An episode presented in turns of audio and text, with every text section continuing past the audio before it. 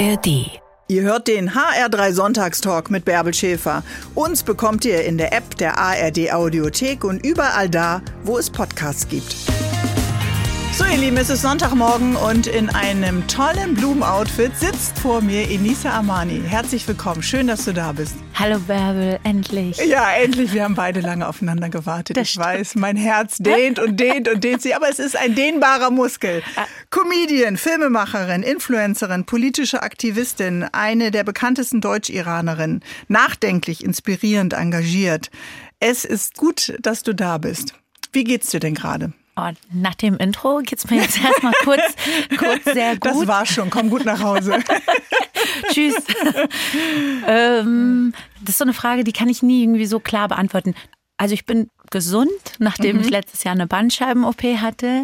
Ich habe im Moment eine Phase, wo nicht ganz so viele ähm, Drogen und hässliche Nachrichten von Rechten kommen. Das mhm. tut mir gut. Also ich glaube auch, sind das Wellen oder hängt das zusammen mit politischen Auftritten ja. und Äußerungen, wenn ja. es dann wieder stärker wird? Genau, wenn ich ein Video mache oder wenn irgendwas Aktuelles passiert, dann kommt das rein. Mhm. Und ich habe über die Jahre gelernt, also ich nehme zum Beispiel Sachen, die auf Insta reinkommen, überhaupt nicht ernst. Also weil da mhm. kann ich nicht so wirklich, da denke ich mir, das kann auch ein Zwölfjähriger sein, der vielleicht gerade einfach nur irgendwie weiß ich nicht, irgendwie mal provozieren Du vermutest, möchte. dass so mancher Hater oder Haterin äh, auf dem Stand eines äh, Kleinkindes ist. Das auch, ja, aber ich meine, da kann ich halt manchmal nicht, aber es gibt halt Sachen, wo wir schon ziemlich genau sehen können. Das sind Profile, mhm. die sich kurz äh, öffnen und dann wieder schließen und wo du einfach auch siehst, äh, wem die folgen, was mhm. so und die auch nicht online bleiben, weil die einfach sehr viel Verbotenes da auch stehen haben.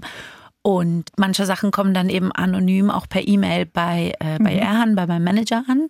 Und ganz selten, das passiert so zweimal im Jahr, informiert mich Erhan und sagt, dass es gerade was Schlimmeres gekommen mhm. und ich möchte zum Beispiel nicht, dass du morgen zu dem Auftritt gehst oder wir brauchen mhm. vermehrt Sicherheitsleute und das sind dann die, weil Ach, Erhan, deswegen die ganzen äh, Polizeiescort hier äh, äh, habe ich schon nicht, gewundert. Habe ich nicht. Habe keinen Polizei. Nein, nein, nein. Aber das ist natürlich alles andere als zum Lachen, vor allen Dingen, weil die dann ja auch wieder sich so schlafen legen in so einer Art Hasskuhle, nenne ich das ja. jetzt mal. Und ja. sobald man sich wieder äußert, sind die sofort wieder da.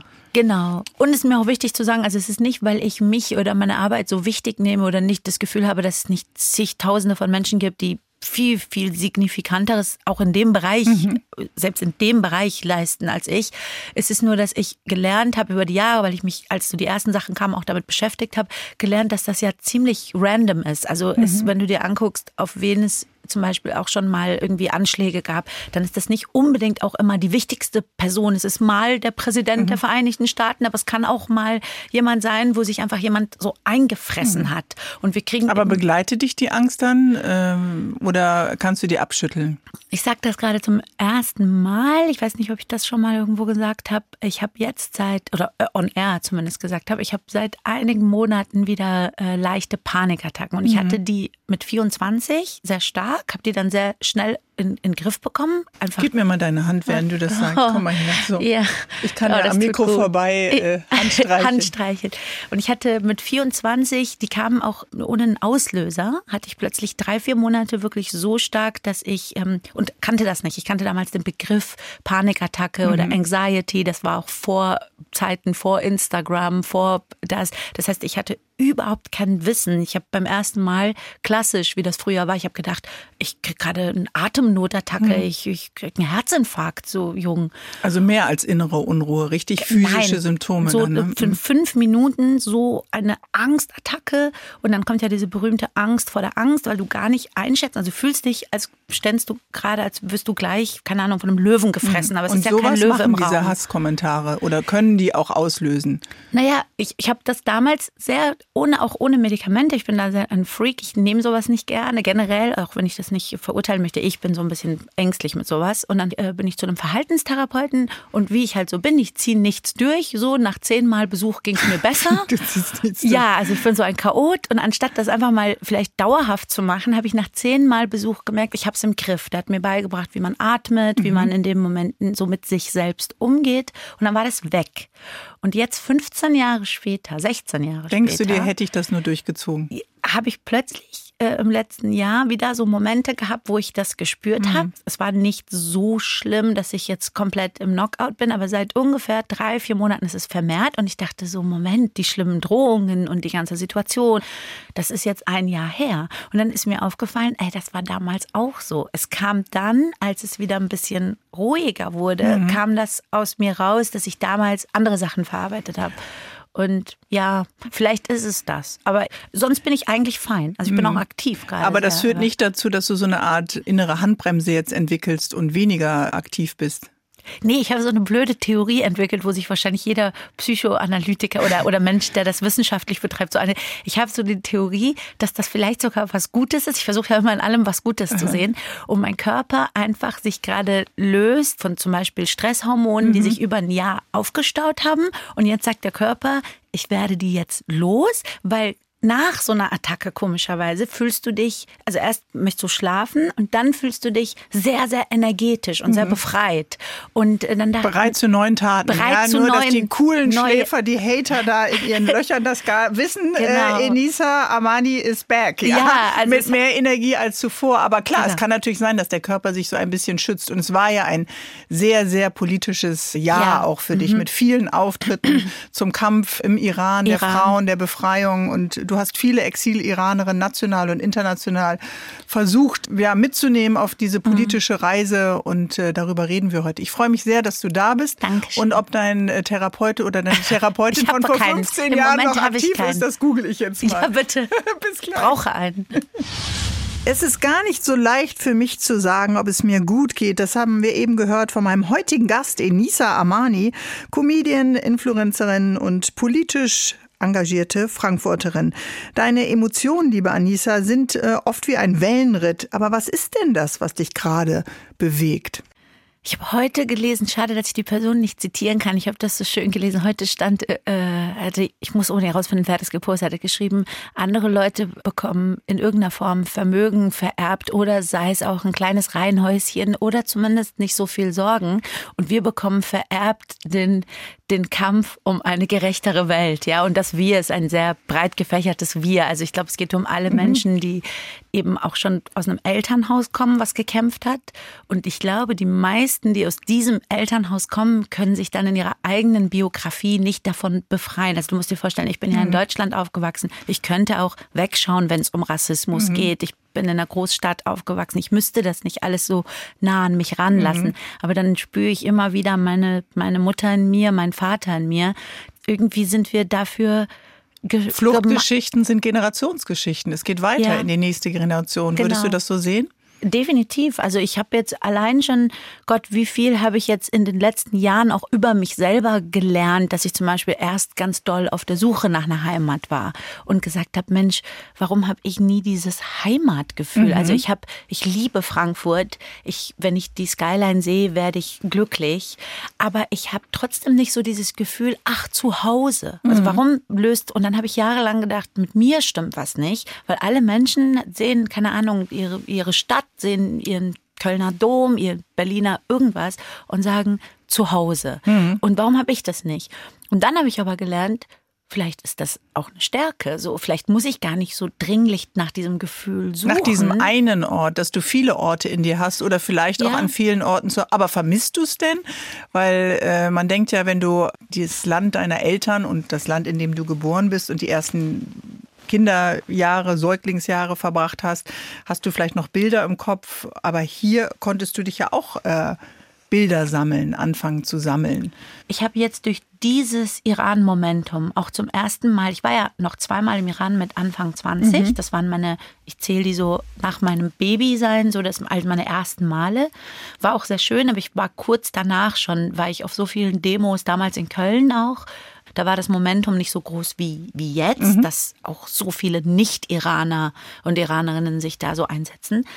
Aber ich habe nie wie dieses Mal so diesen klaren Gedanken gehabt, weil wie gesagt, Anfang 20 war ich kurz da und da war mhm. eh erstmal so diese Überwältigung, das erste Mal mhm. dieses Land überhaupt zu sehen. Also Was du von Erzählungen kannst. Haben deine Eltern denn zu Hause viel gesprochen? Natürlich. Über Familie, Natürlich. über Gerüche, über Na Musik, über Landschaften. Ich bin so aufgewachsen. Also mhm. wir haben zu Hause, haben meine Eltern Persisch gesprochen, speziell mhm. übrigens Nordiranisch. Wir sind Nordiraner, wir kommen vom Kaspischen Meer. Das mhm. ist noch eine andere Sprache, die ich auch kann. Und wir haben so gekocht und wir haben so gegessen und wir haben uns auch nicht so wirklich gefühlt, als würden wir hier so auch von den anderen auch so angenommen. Mhm. Und ich als eine, zum Beispiel eine Schülerin, die immer ziemlich gute Noten hatte auch und so, aber trotzdem waren das noch Zeiten, wenn ich damals gesagt hätte, unsere Nationalmannschaft spielt mhm. und die Deutsche damit gemeint, hätten mir mhm. meine Klassenkameradinnen und so gesagt, hä, mhm. warum sagst du denn unsere? Also das mhm. ist nicht so. Also hat die Ausgrenzung oder nicht Natürlich. diese Arme ausbreiten auch nicht von außen stattgefunden. Also das heißt, du hast Natürlich. Ausgrenzung erlebt in der Schule? Natürlich und ich habe das auch lange und ich bekomme heute so viele Nachrichten. Ich merke heute, wie viele Leute Nachrichten an mich rantragen, dass sie eben jahrelang diese Gefühle verdrängt haben, weil wir eben auch so erzogen wurden in Deutschland, dass zum Beispiel Rassismus ist wirklich nur Rassismus, wenn dir jemand mit Baseballschläger hinterher rennt und Springerstiefel trägt und ein so. Und Rassismus hat so viele Facetten, also dass du zum ja. Beispiel nicht sagen kannst als Schülerin, ja, unsere Nationalmannschaft genau. ist ein kleines Beispiel und dafür gibt das, es hunderte dass, dass von Nadelstichen. Sagen, dein, euer Essen stinkt. Ich, mhm. Wir haben das immer so angenommen, als die haben recht. Also für mich war das so. Ich habe damals nicht mhm. gekämpft. Ich dachte, die haben recht. Unser Essen stinkt. Mhm. So, ich habe dieses berühmte Beispiel, was ich nicht irgendwie, habe ich schon ein paar Mal erzählt, aber wo die Feuerwehr kam und ich alleine zu Hause war. Ich war zum Zeitpunkt auch Scheidungskind und Schlüsselkind. Und dann kam die Feuerwehr nach Hause und ich war so happy, diese Feuerwehrmänner zu sehen, weil ich hatte tierische Angst. Mhm. Und dann hat der eine gesagt, äh, kein Wunder, guck mal, wie dreckig die Ausländer leben. Und das hat bei mir den Effekt. Das hast du gehört. Ich war, ich war mhm. elf Jahre alt, hat es vor mir gesagt. Mhm. Er hat es wahrscheinlich nicht in mein Gesicht, er, mhm. wusste nicht, was das mit mir macht. Aber du hast es gehört. Ich habe drei Jahre ja lang ein. Keine Freunde zu uns in Frankfurt-Griesheim. Ich habe meine mhm. Mutter und meine Eltern haben mich damals gefragt, warum die, äh, die Schule auch gesagt hat, ich lasse niemanden zu uns nach Hause kommen, Hausaufgaben machen. Die mhm. haben gedacht, dass ich irgendwas zu verbergen habe. Mhm. Und ich hatte einfach gedacht, der Feuerwehrmann hat recht. Wir haben nun mal, was mhm. weiß ich, unsere Wohnung ist nicht so schick. Wir haben kein das, wir haben kein Auto, wir haben alles Aber ist das ist so absurd. Anstatt in den Angriffsmodus zu gehen, ja. nimmt man es äh, noch an. Das ist ja praktisch wie eine doppelte Demütigung. So, und jetzt und bin ich in diesem Angriffsmodus, so. weil ich dann erst wirklich sehr spät gecheckt habe, mhm. nein, das ist Rassismus, dass jemand so degradierend mit mhm. uns spricht. Und wir alle haben das nicht als Rassismus empfunden. Das war in Ordnung. Und es gibt äh, so viele Migrationsgeschichten, die nicht erzählt sind. Es gibt so viele auch solche Narben und Seelenwunden, genau. die nicht erzählt sind.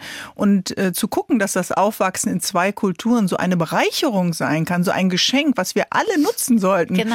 Dafür bist du eben eine Kämpferin und das sehen ja viele so, die auch äh, dich begleiten auf diesem Kampf. Und ich freue mich, dass du heute da bist, Toll. Inisa Amani, unser Gast im HR3 Sunday Talk. Ich mache es jetzt mal international. das Thema, was meinen heutigen Gast und viele, viele Menschen auf diesem Planeten beschäftigt, ist aus den Hauptnachrichten ein bisschen nach hinten gedrängt worden. Aber im Iran herrscht eine islamistische Diktatur und viele Menschen, besonders und gerade mutige Frauen, junge Frauen, lehnen sich dagegen auf und sie zahlen einen hohen Preis und wagen, es trotzdem ihre Stimme zu erheben, immer wieder, immer lauter. Eine Frau, die dafür sorgt, dass das Thema nicht in Vergessenheit gerät, hört ihr heute bei mir im HR3 Sonntagstalk. Ihr kennt sie als Comedian, als Influencerin Enisa Amani. Enisa, wäre es denn richtig, wenn ich dich eine politische Aktivistin nenne? Ja, ich freue mich natürlich. Ich habe gelernt, dass man bestimmte Dinge nicht selber sagt, sondern ist toll dass man sie sagen andere. lässt, ohne dass wir es abgesprochen haben. Aber bei Frau Leben Freiheit waren ja. viele Aktivistinnen. Ja. Viele haben hingeschaut ja. und haben nach vielen, vielen Jahren auch mal wieder auf den Iran geschaut. Die Stärke der iranischen, der persischen Frauen, hat die dich äh, überrascht? hat mich sehr überrascht. Also ich äh, glaube, also diesen Mut da, ich sage es auch immer wieder, ich kann hier so laut sein, wie ich will ich weiß nicht, ob ich den Mut dort hätte. Also mhm. es ist, ist, eine Sache, hier laut zu sein und ich will auch nicht sagen, dass mich das gar keine Kraft kostet hier oder ich mich nicht auch hier mal bedroht fühle. Aber da im Iran im Angesicht dieser Diktaturpolizei zu mhm. stehen und dann mhm. die noch zurückzudrängen oder so, das ist ein ganz anderes. Ja, das ist auch lebensbedrohlich. lebensbedrohlich. Das kann Knast bedrohen, das kann Folter Hinrichtung. bedeuten, Hinrichtung bedeuten. Genau. Was kannst du, was können so viele äh, von uns, die ja auch auf den Demos waren, dann von, von hier aus machen aus dem Exil. Das war ja nicht nur Deutschland, das war auch in Frankreich, in Italien, weltweit eigentlich, ne? Genau. In Demokratien, wo viele Exil-Iranerinnen eben auch sind. Wir äh, schenken, glaube ich, in erster Linie, das finde ich am wichtigsten, also noch vor dem Fakt, dass man natürlich einfach Stimmen multipliziert, mhm. Sachen weiter verbreitet, was hilft, weil dann mhm. wieder wichtigere Instanzen einschreiten, weil viele Stimmen be bewegen, dass plötzlich auf größerer Ebene Dinge geschehen, ja, mhm. wichtige Dinge, Entscheidungen getroffen werden, politische Entscheidungen. Aber vor allem finde ich, ist das ein großer Hoffnungsmacher. In diesem Moment, wenn da gerade ein 20-Jähriger, teilweise 17-Jährige, 16-Jährige jetzt gerade in der Hinrichtungszelle im Iran sitzen, dafür, mhm. dass sie auf einer Demo mitgelaufen sind, dass so, dafür, dass sie auf der Straße getanzt haben, ein Video gepostet haben. Was irgendwas. bei uns selbstverständlich natürlich. ist, ist natürlich da nicht selbstverständlich. Genau. Und was meinst du, was diesem Menschen bedeutet, dass er zumindest weiß, hier auf der Demo hält jemand sein Gesicht mhm. als Plakat hoch, ich kann nur von mir selber sprechen. Ich glaube, in dem Moment, wenn ich schon weiß, ich opfere mein Leben gerade, um eine Gesellschaft besser zu machen, um irgendwas für mhm. die Welt besser zu machen. Mhm. Das ist ja nicht nur individueller Egoismus zu sagen, ich will frei sein, sondern du kämpfst für eine mhm. Gesellschaft. Und dann zu wissen, irgendwo in einem anderen Land, Guck mal, wenn ich jetzt morgen hier Trägt inhaftiert werde, habe ich ja auch eine Story. Wenn ich jetzt hier Halte ich die Mahnwache. Und, ach, ich bin, ich äh, werde den. deinen Namen ich liebe bis meine Arme das Schild nicht mehr ja. tragen. Und was meinst du, was mir das dann bedeutet? Allein zu wissen, und wenn es hm. nur eine Frau, also jetzt wirklich nach, nach hm. deinem Beispiel jetzt gehen, wenn ich wüsste, ich sitze zwar hier im Knast, aber die Bärbel sitzt da sitzt unten. Da unten. Und steht da und sagt, diese Frau ist gerade da im Gefängnis. Das gibt dir, du hast das Gefühl, ich sterbe hier nicht sinnlos und mhm. es wird gesehen, mein Kampf wird gesehen, mhm. mein Protest wird gesehen. Ist dein Blick auf ähm, das, was im Iran los ist, nochmal anders? Denn wenn wir auf die Welt äh, schauen, ob das jetzt Mali ist oder Jemen ja. ist oder äh, Ukraine-Krieg ist oder äh, die fehlende Pressefreiheit in der Türkei, all das, äh, hast du dann das Gefühl, überall dich auch einsetzen zu können, zu müssen oder äh, ist das eher konzentriert? Wie, wie fokussierst du dich da? Die Zuhörer und Zuhörerinnen können nicht sehen, wie ich gerade genickt habe. Intensiver. Ich nicke hier gerade so richtig Kopf deine hoch, super Kopf runter. Waves, deine Haare ich bängen so rauf und runter. Weil du so den Nagel auf den Kopf getroffen hast. Also wie viel ich machen kann oder wie viel ich überhaupt weiß oder was meine Kapazitäten sind, sind eine Sache. Aber ich sag dir, was es mit mir gemacht hat. Ich liebe dieses Momentum, was der Iran geschaffen hat. Aber ich bin auch der Meinung, und ich sage es immer wieder, ich habe es äh, am Menschenrechtstag der Bundesregierung gesagt, hatte mich die Luise Amtsberg eingeladen. Äh, wir brauchen für alle Krisen diese Form von Lobby. Und die kostet uns auch nicht diese Kraft. Es tut mir so im Herzen hm. weh, dass wegen Sudan jetzt nicht gerade 150.000 Menschen in Berlin mhm. in der Straße Aber stehen. Aber du wirst dann schon gefragt, das Format, die Anschalt im ZDF zu übernehmen, weil du äh, persische Wurzeln genau. hast. Da gibt es dann ja genau. schon einen Zusammenhang. Oder genau. du stehst auf dem Frankfurter Römerberg gerade, weil die Demonstrationen sind für die persischen Genau, Frauen. aber ich stand auf dem Frankfurter mhm. Römerberg. Das ist viral gegangen. Das ist bei mir auf meiner Insta-Seite für Black Lives Matter mhm. und habe auch wirklich im ersten Satz gesagt, mhm. ich bin keine schwarze Frau. Mhm. Also ich will hier auch um Gottes Willen nicht äh, mich irgendwie, ich habe gemeint, ich bin Iranerin, ich bin Frankfurterin. Ich möchte nur meine Reichweite und Plattform mhm. hierher geben und Solidarität und vor allem auf diese Menschen hier lenken, die betroffen also sind. Also geht es in ja? der Solidarität darum, dass die Menschen, die den gleichen Blick von Freiheit teilen, dass die sich solidarisieren. Ja, das und dass wir nicht da nochmal eine äh, Konkurrenz schaffen, wer macht wo mit?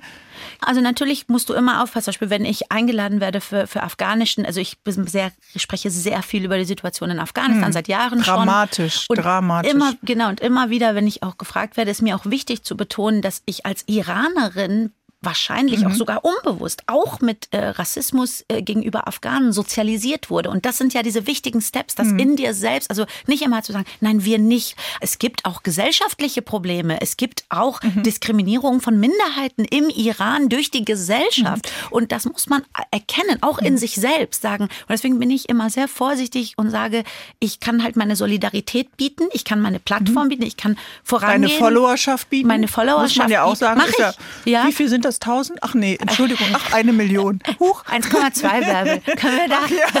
1, wenn sich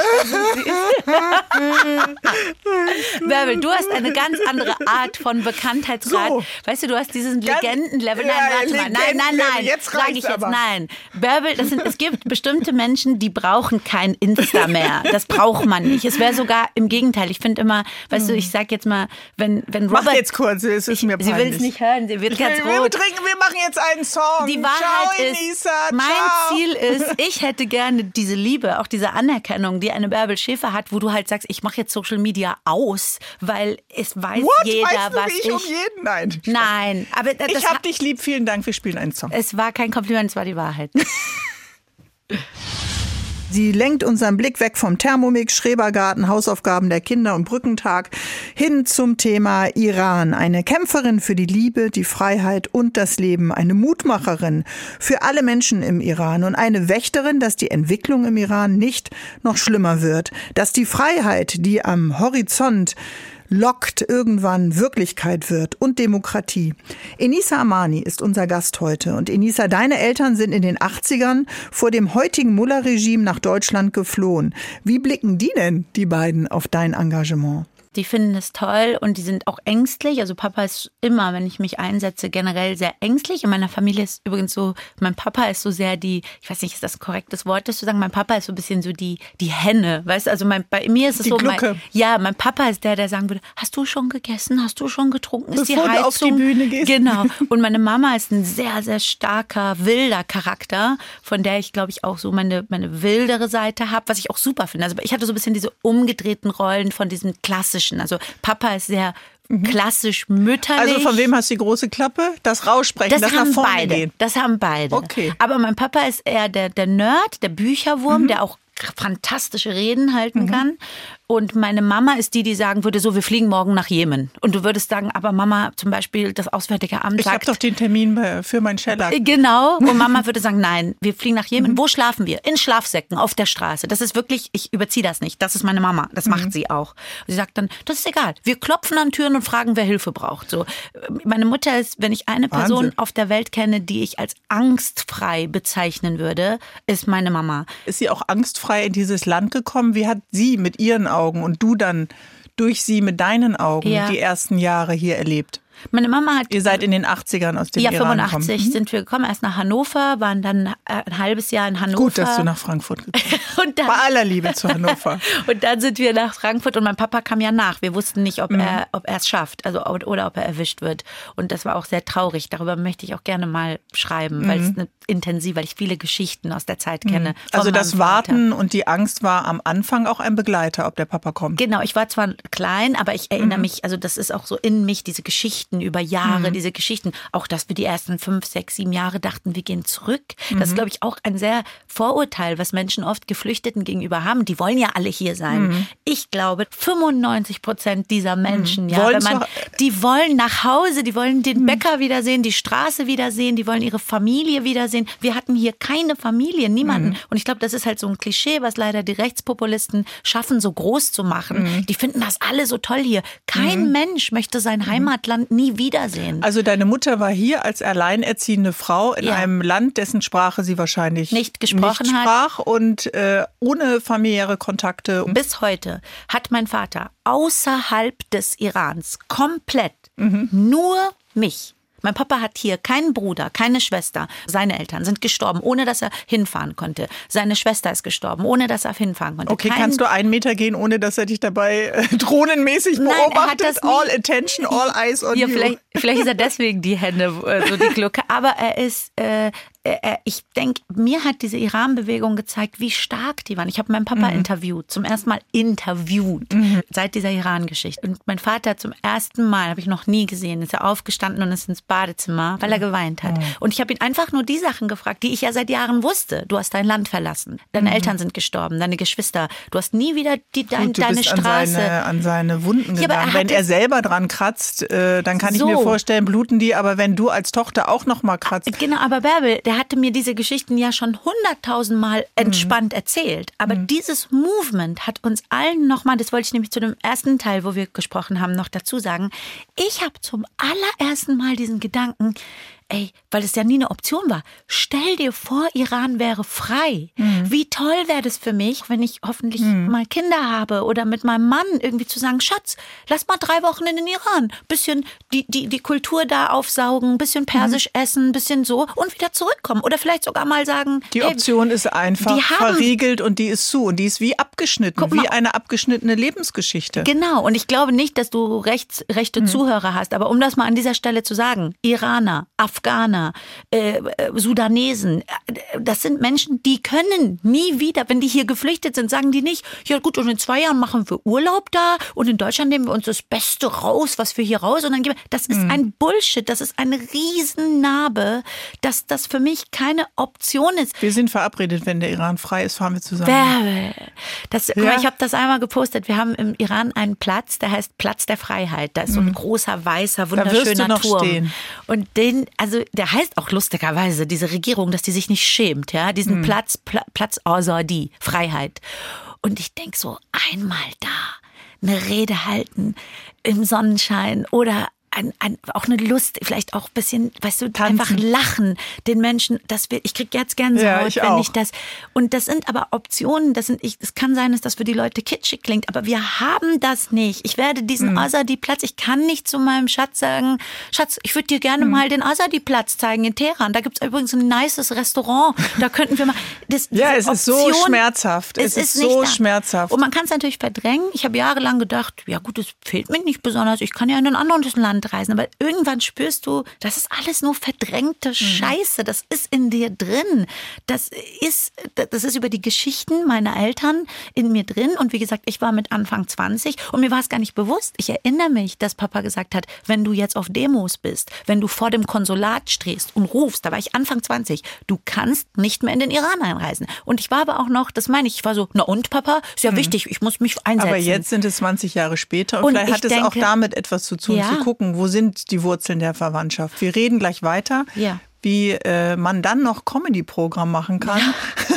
Ehrlich gesagt, kriege ich das gerade nicht zusammen in meinem Kopf. Gleich mehr mit Inisa Amani.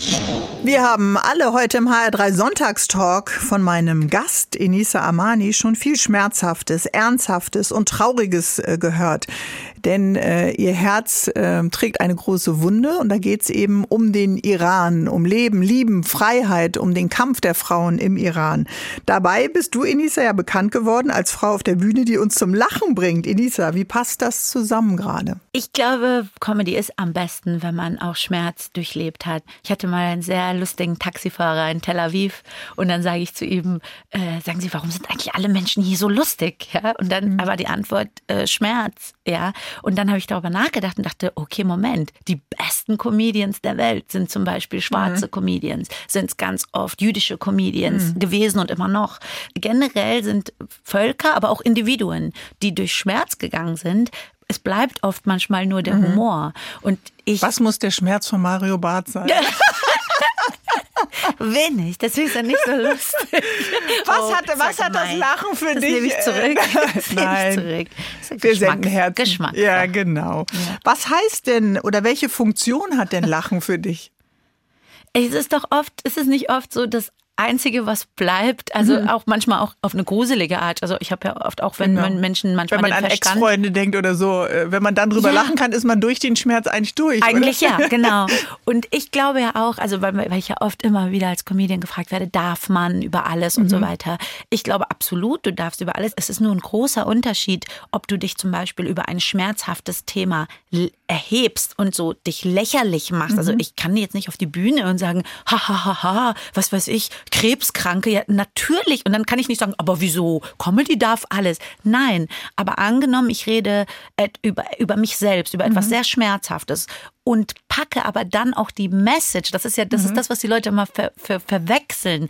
Natürlich darfst du über alles mit Comedy reden, wenn aber die Message dazwischen mhm. eigentlich die ist, das sind ja die besten Comedians der Welt. Dann nimmt man die Zuhörerin mit. Ja, und wenn du mhm. dann da sitzt und sagst, Mensch, der hat mir gerade zu denken, also durch mhm. diese Humorsache und nicht, dass ich mich einfach platt hinstelle und sage, hahaha, ha, was weiß ich, da sind ja gerade Menschen gestorben im Sudan. Mhm. Also das ist ja... Das und, geht gar nicht. So, ne? und das machen aber viele und da habe ich das Gefühl, da, und, und, und, und dann kommt immer wieder dieses, ja, aber Comedy darf alles. Nein, mhm. Comedy ist eben sehr schlecht. Also hat das Handwerk auch Regeln. es gibt ganz bestimmte Regeln, wenn du jetzt sagst, vielleicht eine Message im besten Falle äh, muss mit. Es ja. ist ja nichts, was du jetzt bei der IHK mal in einem Kurs oder bei der Volkshochschule oder im Studium irgendwie tatsächlich lernen kannst. Ja? ja, aber guck dir die Besten der Welt an, guck dir einen Richard Pryor an, guck dir einen Eddie Murphy an mit seinem, mhm. mit seinem Weltset damals. Ne? Ähm, und da ist immer, die sind so lustig. Ich rede jetzt von Comedy-Set, mhm. 70er, 80er Jahre. Wie krass waren die? Mhm. Aber da ist so viel Schmerz. Aber es ist Schmerz, der dir zu denken gibt, der auch ganz ganz viel auf gesellschaftliche Dinge hinweist. Wer sind denn deine, sind das deine Vorbilder oder hast du noch andere, wenn wir in die 2000er gehen, 2010, 2020? Ich liebe ja Volker Püspers. ich habe ja mal, ich liebe ja, also, also ich mag, erstens mag ich alle Comedians, die auch sehr politisch werden. Mhm. Und ich mag alle, wo du, wo du eben auch diese Intelligenz da durchliest, mhm. ja, die einfach nicht platt Witze reißen. Ich mag nicht diese Witzereißer-Comedians aber das ist wirklich, das mhm. klingt jetzt so, aber das ist, gibt Leute, die mögen genau das. Die wollen einfach, weißt du, wie viele Leute. Oh, die ja, weißt du, wie viele Leute mir heute schreiben, ja, damals hast du so tolle Witze gemacht über deine Nasen-OP und Lidstrich. Und ich sag, toll, also das ist, freut mich, mhm. dass dir das gefällt. Ach, wusste ich gar nicht. Hattest du eine? Ja, ich, deswegen war ich im Iran das erste Mal damals, ja, weil für ich, eine Nasen-OP. Für die Nasen-OP. Ich, ich dachte, du wolltest auf den Platz der Freiheit. Das kam danach. Erst, erst die Beauty, dann erst die, die OP, dann die Freiheit. die Freiheit.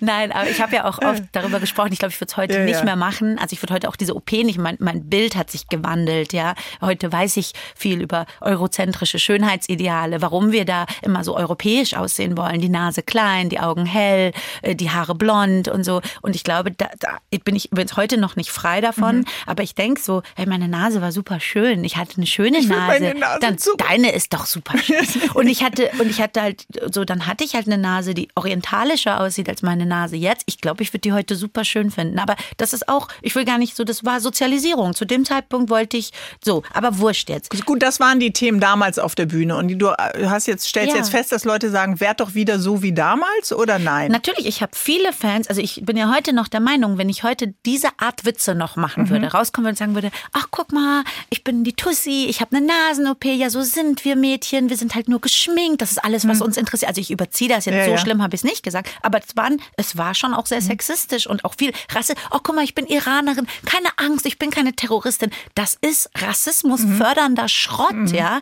Und das sehe ich heute Schämst so. du dich dafür heute? Für, Oder distanzierst find, du dich dafür? Nee, ich finde mich süß, weil ich habe zum Beispiel mit vielen Comedians rede ich heute auch mit den Besten, auch hier in Deutschland, auch Kollegen von mir und so mit Besten meine ich gar nicht, dass ich nicht dazugehöre. Ich wollte gerade sagen. aber, nein, aber also ich habe zum Beispiel letztens. Keine andere als dich. Nein, ich habe zum Beispiel letztens zum Beispiel Kurt Krömer gefragt, habe gefragt, sag mal, hattest du früher auch Sets, die vielleicht eventuell ein bisschen Rassismus drin hatten oder so? Meinte ja natürlich. Meinte ich, das war uns nicht bewusst. Zu mhm. dem Zeitpunkt war das normal, irgendwie vielleicht einen Witz zu machen auf diese Art, wo, wo du aber heute siehst, oh, das war sexistisch. Mhm. Da habe ich über Frauen das und das gesagt. Mhm. Und das hatte ich natürlich auch, das ist sieben Jahre her. Und ich finde, ich habe jetzt gelernt, mich nicht mehr so dafür zu verurteilen, aber ich bin ein Mensch, dem Wachstum sehr Aber es ist doch besser, ist. man stellt fest, man entwickelt sich weiter, genau. als wenn du da immer noch wärst. So, jetzt genau. gibt es erstmal einen Song. Okay, toll.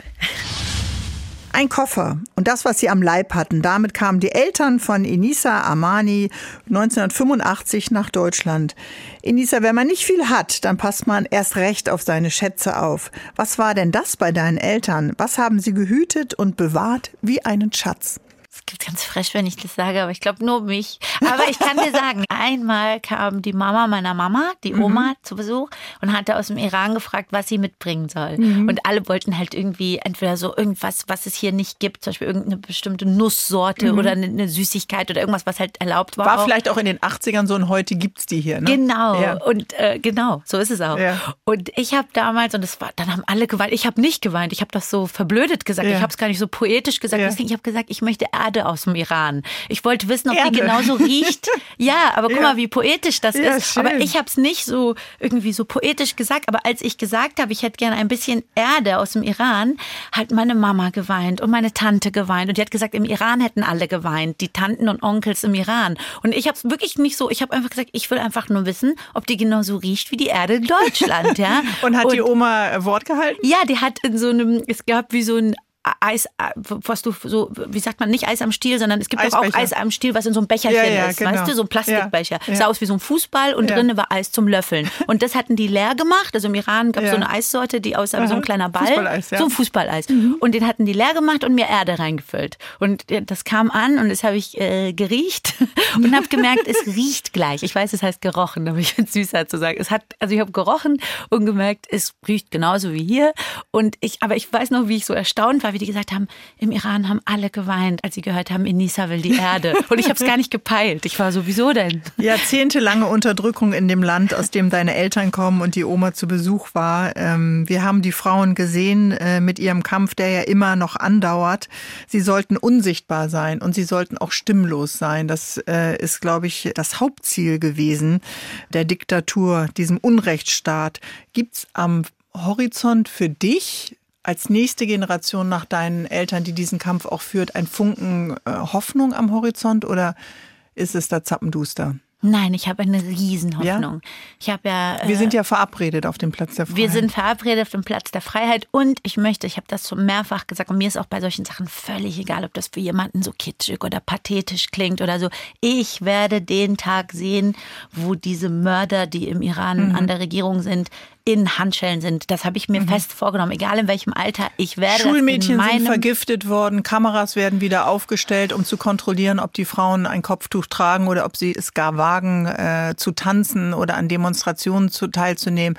Also gerade hat man ja das Gefühl, die ziehen nochmal ähm, Natürlich. An. Die ziehen extrem an. Und wie viele sitzen jetzt gerade? Junge Leute, super mhm. junge Leute, Anfang 20, unter 20, in Hinrichtungszellen, weil sie zum Beispiel mhm. Tanzvideos gepostet haben. Mhm. Das ist alles öffentlich. Ne? Also mhm. Amnesty postet auch viel darüber. Das kann man sehen, man kann die Menschen sehen, man weiß ihre Namen.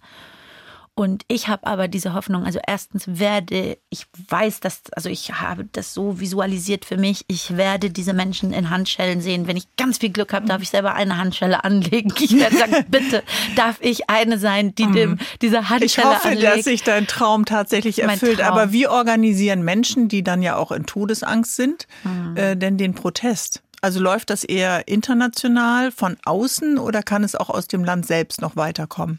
Ja, da habe ich halt Glück, dass ich viel vom Papa weiß, wie man sich damals, wie man sich im Untergrund mhm. organisiert, wie die, äh, die haben, gehe ich davon aus, wie meine Eltern damals hatten, leben teilweise wirklich dann komplett im Untergrund, weil sie wissen, mhm. wenn sie jetzt normal leben, gehören sie zu den Gruppen, die inhaftiert werden, mhm. nennen sich untereinander nicht mal ihre richtigen Namen, leben dann wie in so Camps, äh, vernichten die ganze Zeit Mat also Material mhm. im Sinne von Flyer Flyer oder so das.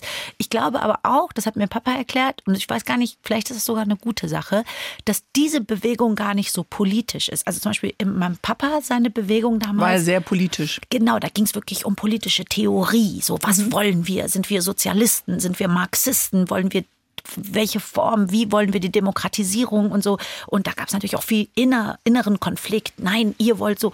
Jetzt habe ich das Gefühl, sind auch ganz viele einfach komplett unpolitische Leute auf der Straße, die einfach nur sagen, Freiheit. Die Träume leben, Bedürfnisse leben, Talente den, leben, all das, was, was ein Leben ausmacht, den, lieben. Die, denen ist wurscht, ob du links, rechts, Mitte, also die sind gar nicht so, dass die sich politisch, irgendwie ideologisch so in mhm. irgendeiner, also die wollen einfach nur frei sein, weil diese mhm. Regierung halt einfach so gruselig mhm. ist, dass die gar nicht, du musst gar nicht ein politischer mhm. Mensch sein. Dann wundert man sich, wenn Leute während der Pandemie hier stehen und sagen, sie sind unfrei oder wollen Freiheit. Ja, also das ist doch eigentlich mich, äh, ja, also, da regt mich so auf. Das regt mich alles. Also so krieg ich so einen Puls, so einen Puls. Dieser, äh, letztens hat jetzt hier, glaube ich, haben mir so viele Leute geschickt, ein Politiker, ich weiß leider den Namen nicht, der war hier in, in, an der Uni Frankfurt, hat eine Rede gehalten mhm. und hat da mehrmals das N-Wort gesagt. Mhm. Dann haben sich, bin ich sehr stolz. Gut, Boris Palmer ja auch. Ja, keine. das war mhm. der, glaube ich. Und dann haben sich da äh, Frankfurter und Frankfurterinnen haben den damit konfrontiert. Mhm. Und dann sagt er plötzlich, dass ihr mich gerade wegen dem, der Sache jetzt das einen Rechten nennt. Mhm. Ja, ist wie als hätte ich einen Judenstern. Ich dachte mhm. so, mhm. Alter,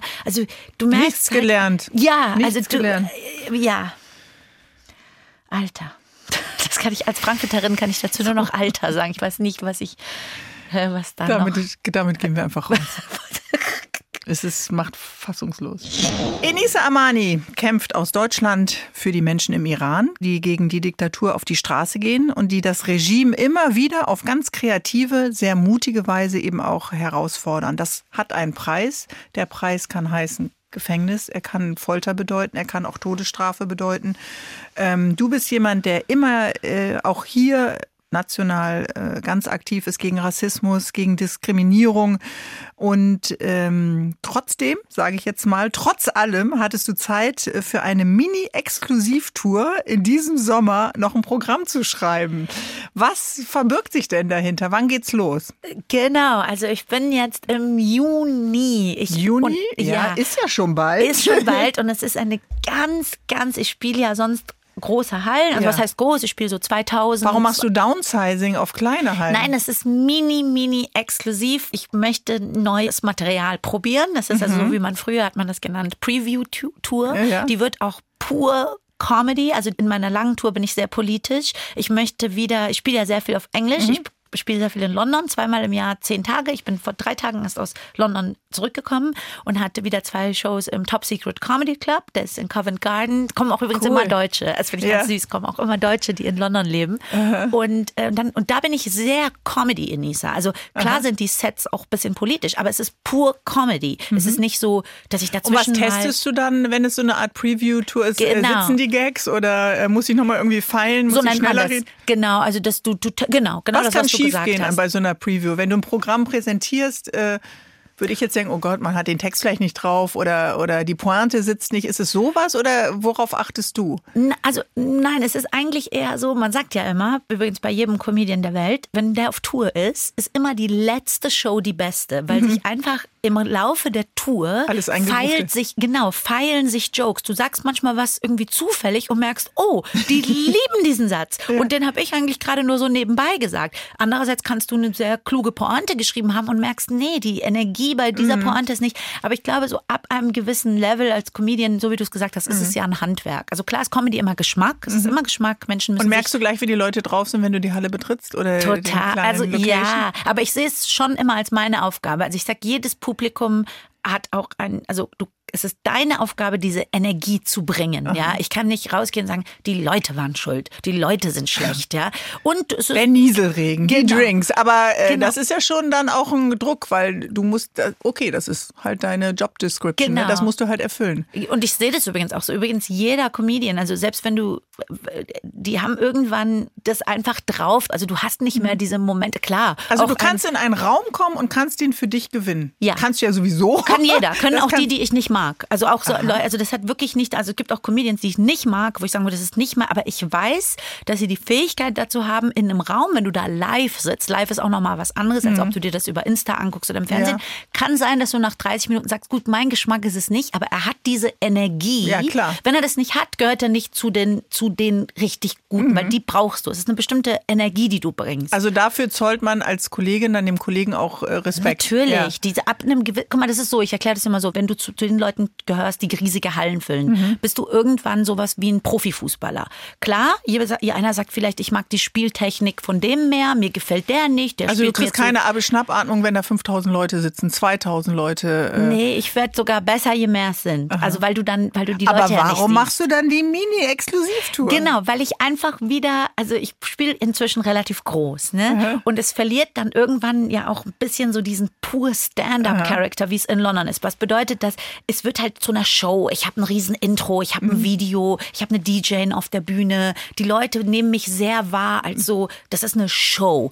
Aber echter Stand-up, sagt übrigens Mhm. Ist ganz auch, pur. Ist pur und klein und Nah. tight. Also das muss eine enger, ganz eng und deswegen Wie eine spielen gute auch, Party eigentlich. Deswegen spielen auch so riesige Comedians wie Kevin Hart oder Mhm. Dave Chappelle immer mal wieder, nehmen die ein Special auf, also für Netflix oder für irgendwo, einfach ein Comedy, eine Stunde Comedy-Special, nehmen die auf in einem Raum mit 400 Leuten. Mhm. Okay, weil die cool. Energie einfach ich würde nie zu einem Comedian gehen im Madison Square Garden, Mhm. weil ob ich da jetzt letzte Reihe, Comedy muss nah sein. Ich Das dachte natürlich, du hast Front-Row-Tickets, okay, aber dass du auch Genau. mal ganz weit Nein, ich- Aber die Termine, wenn das jetzt, äh, ist ja schon in neun, zehn Tagen, geht der Genau. Juni los. Also Genau. das heißt dann, äh, kann man das über die Homepage sehen oder bei Insta? Genau, zehn Städte deutschlandweit, ganz klein. Also Mhm. Frankfurt auch? Was ist, oder noch was anderes in Nee, Hessen? nee, Frankfurt, aber es sind wahrscheinlich 150, also wir haben 150 geplant, kann sein, dass wir es ein bisschen größer machen und die sind meistens, auch wenn ich das so blöd sagen darf, sehr schnell immer weg, was ja toll ist, ist ja toll. Und äh, wenn jemand so Bock hat, wirklich Deine mal 5000 Stand-up, Tickets sind auch immer schnell äh, weg. Da ist klar, Nee, dass die 100, brauchen- die äh, brauchen- 150 auch äh, schnell die weg brauchen sind. immer ein paar Monate. Die Okay, brauchen- schauen wir mal auf den Nachwuchs. Ja, du bist ja jetzt schon ein paar Jahre im Geschäft. Gucken wir Ja. mal, wen du im Auge hast beim Nachwuchs, was Ah. Comedy angeht. Bis gleich. Der Job von Enisa Amani, meinem Gast heute, ist es natürlich, uns zum Lachen zu bringen. Klar, gehört zur Job Description als Comedian dazu. Aber wer bringt dich, liebe Enisa, zum Lachen? Bei wem bist du bestens unterhalten? Ja, ich gucke schon gerne die alten Comedy-Klassiker. Mhm. Ich bin generell, ich bin auch mit Musik so, ich höre gerne so die alten Sachen, äh, auch Sachen lange bevor ich geboren wurde. Ich mag auch alte Filme. Mhm. Ich äh, bin manchmal fresse ich mich in ein Thema rein und dann gucke ich plötzlich nur noch Filme von den 1930er Jahren. Mhm. Das kann am Anfang anstrengend sein, weil du erstmal denkst, okay, das fanden die damals. Also es ist mhm. natürlich. So eine lange Kamerafahrt genau. ohne Schnitt. genau. Aber ich bin, also auch Stand-up habe ich, ähm, weil als ich angefangen habe, kannte ich keine. Ich habe äh. Comedy angefangen als ein Nicht-Comedy-Fan. Also ich äh, nicht uh böse gemeint, sondern ich war nicht damit aufgewachsen. Und ich habe dann, als ich dann bekannt wurde so schnell, habe ich gesagt, gut, muss ich jetzt erstmal mhm. alle alten Sachen gucken. Und dann haben aber damals viele Leute gesagt, mach das gar nicht. Nee, du bleib warst so, ja so unbefangen. Du genau, warst einfach, bleib unbefangen. Ähm, nicht, dass ich das dann noch gucke und Ging dann. dir das eigentlich zu schnell mit dem Erfolg? Viel zu schnell. Bereitet einen ja keiner so drauf vor, ne? Viel zu schnell Bärbel. Aber wenn ich heute denke, ne, auch damals, weißt du, mit dieser Pro-7-Show, auch was ich da erlebt habe, auch an Sexismus, weißt du, wie mhm. jeder geschrieben hat, ach, ihre große Magazine geschrieben haben, aber, aber ihre Titten sind schön. Also Sachen, die mhm. heute nicht mehr gehen mhm. würden. Ich rede jetzt von großen mhm. Mainstream, auch viel so, ja, da Ausländerin hat eine Show, das mhm. wäre heute mhm. undenkbar, das ist sechs Jahre her. Ja, ja. Ich habe jede Nacht geweint, habe aber gleichzeitig zu mir gesagt, du darfst nicht weinen, du hast gerade ein Riesenprivileg. Aber so. dazwischen war die Hashtag MeToo Debatte. Das ja. war danach. Danach? Das gab es noch gar nicht. Also das war bei mir ah. zumindest noch gar mhm. als ich. Und ich hatte ja auch kein MeToo-Problem in dem Sinne, also bei mhm. mir jetzt spezifisch. Für mich war es so, dass ich einfach, wenn du noch BAföG abzahlst und du bist Studentin mhm. und dein Vater ist bei der Deutschen Post in der Nachtschicht seit 30 Jahren und schleppt Pakete. Mhm. Kein Vermögen, kein Dings, kein Eigentum, kein Auto, kein gar nichts. Und dann kommt jemand und bietet dir eine Fernsehshow an. Mhm. Selbst wenn du gerade erst seit anderthalb Jahren dabei bist, sagst du nicht nein. nein. Ich habe bei jeder Sache gedacht, das ist einmalig und diese mhm. Chance kommt nie wieder. Mhm. Nein, du hast viel aber, gearbeitet, das muss man auch nochmal sagen. Aber ich habe gelitten. Also ich habe mhm. und ich habe mir gleichzeitig nicht erlaubt zu leiden, weil ich gedacht habe, was heulst du hier auf so hohem Niveau, mhm. aber ich habe so viel Druck gehabt. Mhm. Jeder groß, übrigens auch so ein Warst Mario so? Barth mhm. hat über mich, Leute, die noch nie mhm. über andere Leute öffentlich was gesagt haben, haben getweetet, mhm. was habt ihr der, der, der eine Sendung gegeben? Und ich dachte die ganze Zeit, was mache ich denn? Also selbst wenn ich gerade schlecht bin oder so, ich tue doch niemandem weh, ich bin nicht rassistisch, warum callt ihr nicht Rassismus out? Aber wenn da jetzt eine junge Frau kommt, die aber eine Sendung ist jetzt bekommen schon sehr hat, verletzend dann, ne? sehr und ich habe auch gemerkt, wie viel Angst die hatten. Es war plötzlich so, ja, jetzt habe ich das, die Arroganz, dass ich weiß, die haben irgendwas in mir gesehen, mhm. was die, was, was eine Form von Bedrohung war. Und ich war auch nicht, ich war ziemlich gut, aber es war auch viel Schrott dabei. Also ich war, viele Sachen waren gut, viele Sachen waren Schrott, wie bei jedem, der gerade frisch, so ist, wenn man, äh der frisch anfängt, ja. Aber ich hätte, auch wenn ich heute denke, ich hatte nicht die Weitsicht, zum Beispiel zu sagen, das ist noch zu früh. Wartet drei Jahre, gib mir dann eine Sendung. Mhm. mhm. Viele Sachen. Und auch, dass die wenigen Sachen, die ich über mich wusste, die wurden nicht ernst genommen. Also zum Beispiel, ich habe dann gesagt, Leute, mein Schlüssel ist, ich muss ein bisschen einen intellektuelleren Rahmen haben, mhm. weil ich wirke auf die Leute schon sehr, so sehr tussig oder sehr, so ich muss, ich wollte meine Sendung gerne nennen, hochachtungsvoll, mhm. weil ich, weil ich dachte, ich beende die immer mit so einem gesellschaftlich kritischen, mhm. gesellschaftlichen ja, genau, Stand-up. Und ich hatte damals so ein Set, dass ich gesagt habe, in den schlimmsten Briefen der Welt in Deutschland, die enden immer auf hochachtungsvoll. Also immer, wenn die dir alles wegnehmen und das und morgen kommt der Gerichtsvollzieher und wir das beenden stimmt. ihr Leben, hochachtungsvoll, das so ja, und so. So Amt. Genau. Und dann habe ich gesagt, das ist ein super Schimpfwort. Man kann immer zu jemandem quasi sagen, hochachtungsvoll. Das bedeutet eigentlich, und dann ich hasse dich. Unter den genau. Füßen. Und das war, das fanden die Leute super super. Und da habe ich gedacht, ich mache eine Sendung, die wird hochachtungsvoll heißen und die werde ich immer beenden mit hochachtungsvoll eure Enisa. Mhm. Aber das wollte damals zum Beispiel dann der Sender nicht und die wollten das alles sehr klimbim und mhm. rosa mhm. und Enisa. Und habe ich gemeint, das funktioniert nicht, weil das bin ich nicht. Mhm. Ich wirke auf die Leute schon so. Hast du denn das Gefühl, heute weiß man mehr, wer du bist? Natürlich. Ja. Ich fühle mich, muss ich ehrlich sagen, toi, toi, toi, aber ich fühle mich so aufgehoben. Ich mhm. werde so mit Liebe überschüttet. Das heißt, wie gesagt, dass mhm. ich keinen Hass bekomme, aber ich habe eine, wie soll ich sagen, es klingt jetzt ein bisschen blöd, aber ich habe eine Fanbase, auf die ich sehr stolz bin. Und damit mhm. meine ich, das meine ich nicht auf so Kitsch, oh, meine Community oder nein, die Zahl meiner Follower. Nein, du forderst die ja auch heraus. Ich meine, die müssen auch äh, die, die hart im Nehmen und mich, wach sein, äh, dass die, sie mit dir gehen. Die ja? schüchtern mich ein. Also mhm. die schreiben mir Texte, wo ich manchmal denke, ey, dieser, mhm. dieser Mensch folgt mir. Ja, mhm. was habe ich dann? Also dann kriege ich diese Angst. Wie, wie, nennt man das, wenn Leute Angst haben, so geoutet zu werden, dass sie mhm. gar nicht irgendwie toll sind? Weißt du? Also zum du Beispiel, hast alles verdient. Du bist jemand, der wirklich Weißt ja, du, sich auch seinen Platz hat, das muss man auch mal sagen. Und es gibt viele, die kommen und gehen. Und das äh, bei aller Häme, die, was du gerade so beschrieben hast, du bist noch da und du hast so viele Spuren gesetzt in den Herzen und in Leben von Menschen. Und ich glaube, das ist etwas, was äh, ganz wichtig ist. Und ich glaube, heute hast du das auch hier so getan toll. im HR3 Sonntagstalk. Äh, und man kann uns äh, unseren Podcast hören bei HR3 und natürlich in der ARD Audiothek. Und äh, ich freue mich, dass du dir die Zeit genommen hast und äh, grüß mal deine Eltern von uns allen. Mir war es eine große Ehre. Dankeschön, Dankeschön. liebe Inisa. Ich habe dich lieb. Ich dich auch. Bärbel Schäfer, der Sonntagstalk in HR3. Vielleicht hat euch dieses Gespräch inspiriert, häufiger mal einen Blick über den Tellerrand zu wagen. Ich empfehle in der ARD Audiothek den Weltspiegel Podcast. Korrespondenten und Korrespondentinnen aus der ganzen Welt berichten davon, was die Menschen in anderen Teilen der Welt bewegt.